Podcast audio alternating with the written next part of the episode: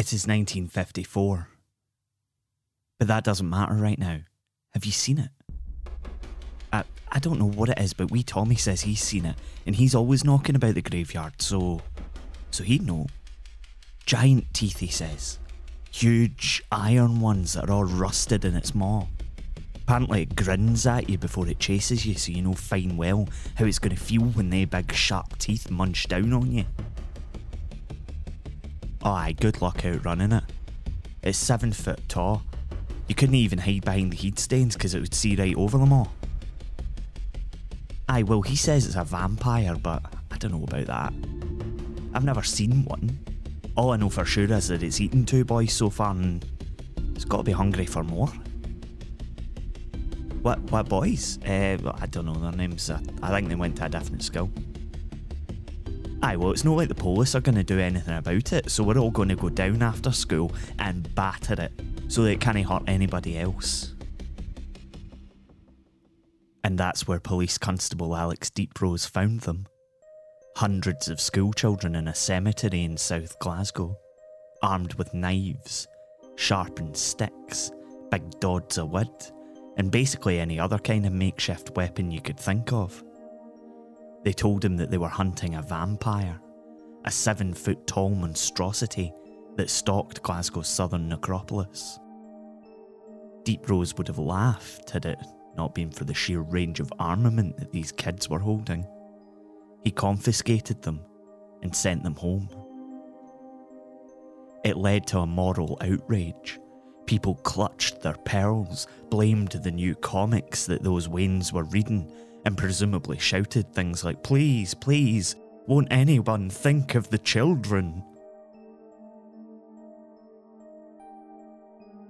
The incident of the Gorbals vampire led to the introduction of the Children and Young Persons Harmful Publication Act of 1955. It banned the sale of comics and magazines portraying incidents of a repulsive or horrible nature to children. Just one thing though there wasn't a giant character with horrifying iron teeth in any of the comics or the magazines that these kids were reading. After this, I saw in the night visions, and behold a fourth beast, dreadful and terrible, and strong exceedingly. And it had great iron teeth. It devoured and brake in pieces, and stamped the residue with the feet of it. And it was diverse from all the beasts that were before it. And it had ten horns. That's from the book of Daniel chapter 7, verse 7 in the Bible. So the kids who went out to kill it didn't get their target because it didn't exist. The Bible can be terrifying, and so can the moral outrage of the general public. But there are monsters out there. Monsters who walk among us. This is Scotland, a podcast about history and where we made it. I'm Michael Park. It is September 1818. On a dark, dark hill, there is a dark, dark city. In the dark, dark city, there is a dark, dark street. In the dark, dark street, there was a dark, dark university building. And in that dark, dark university building, there was a surprisingly well lit table.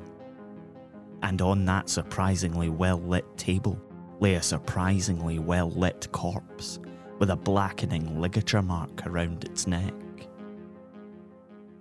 The body, the empty vessel, this husk is that of Matthew Clydesdale, who had been hanged by the neck until dead.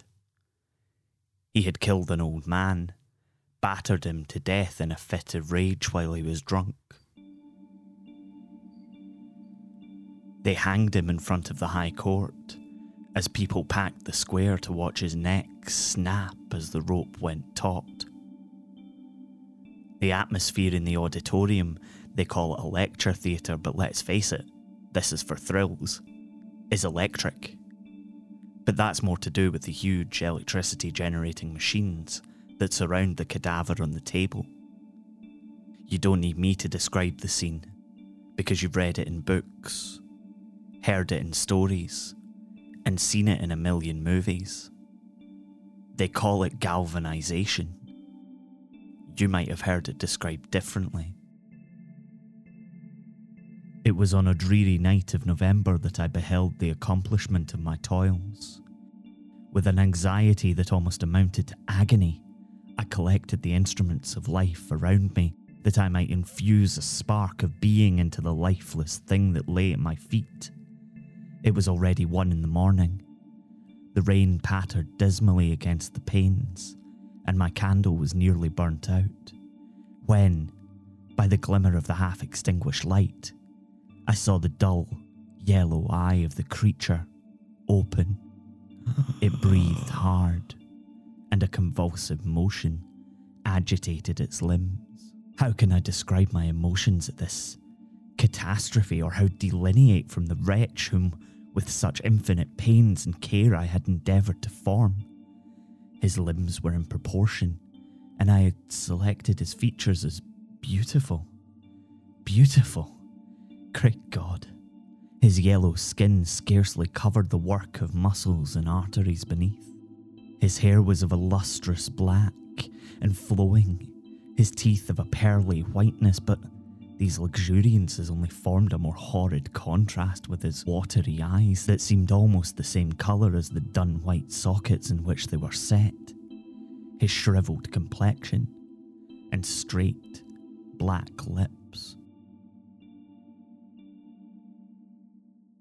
It has been eight months since Frankenstein, or the modern Prometheus, a revolutionary novel by Mary Shelley, was published.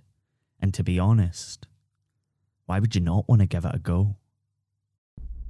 Medical science is still very much in the experimental stage, and they cut slits into the body as the assembled medical practitioners and rubberneckers in the stands look down, pretending to be shocked.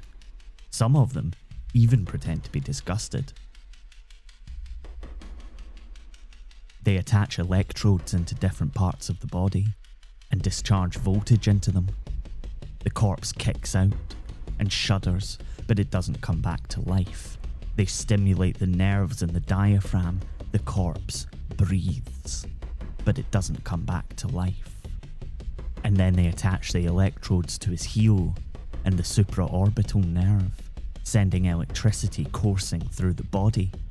And then suddenly, as one of the doctors later wrote, the most horrible grimaces were exhibited. Rage, horror, despair, anguish, and ghastly smiles united their hideous expression in the murderer's face, surpassing far the wildest representations of a Fuseli or a Kean.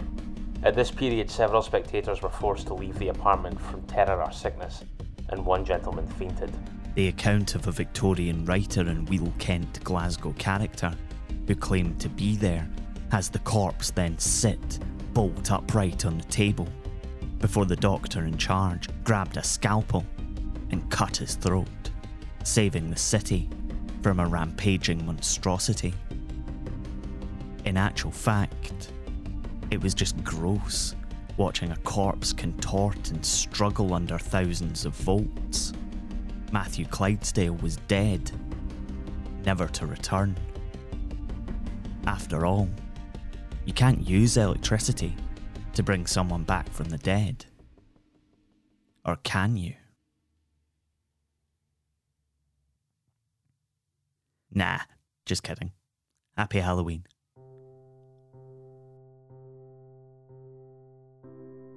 You've been listening to Scotland it was written and produced by me, Michael Park, and is a production of Be Quiet Media. The music for every episode of Scotland is by our very own Lazarus, Mitch Bain. You can check out more of his work at mitchbain.bequiet.media. Jamie Mowat does amazing illustrations for us, which you can see in our episode art. See more and buy prints at tidlin.com. Scotland is supported by Chris Lingwood, Tony B, Mike McQuaid, and listeners like you on Patreon. You can get loads more from us for as little as £3 a month at patreon.com forward slash be quiet media. You can find out more about the show and read transcripts on our website, scotlandpodcast.net. And we're on Twitter, Facebook, and Instagram too.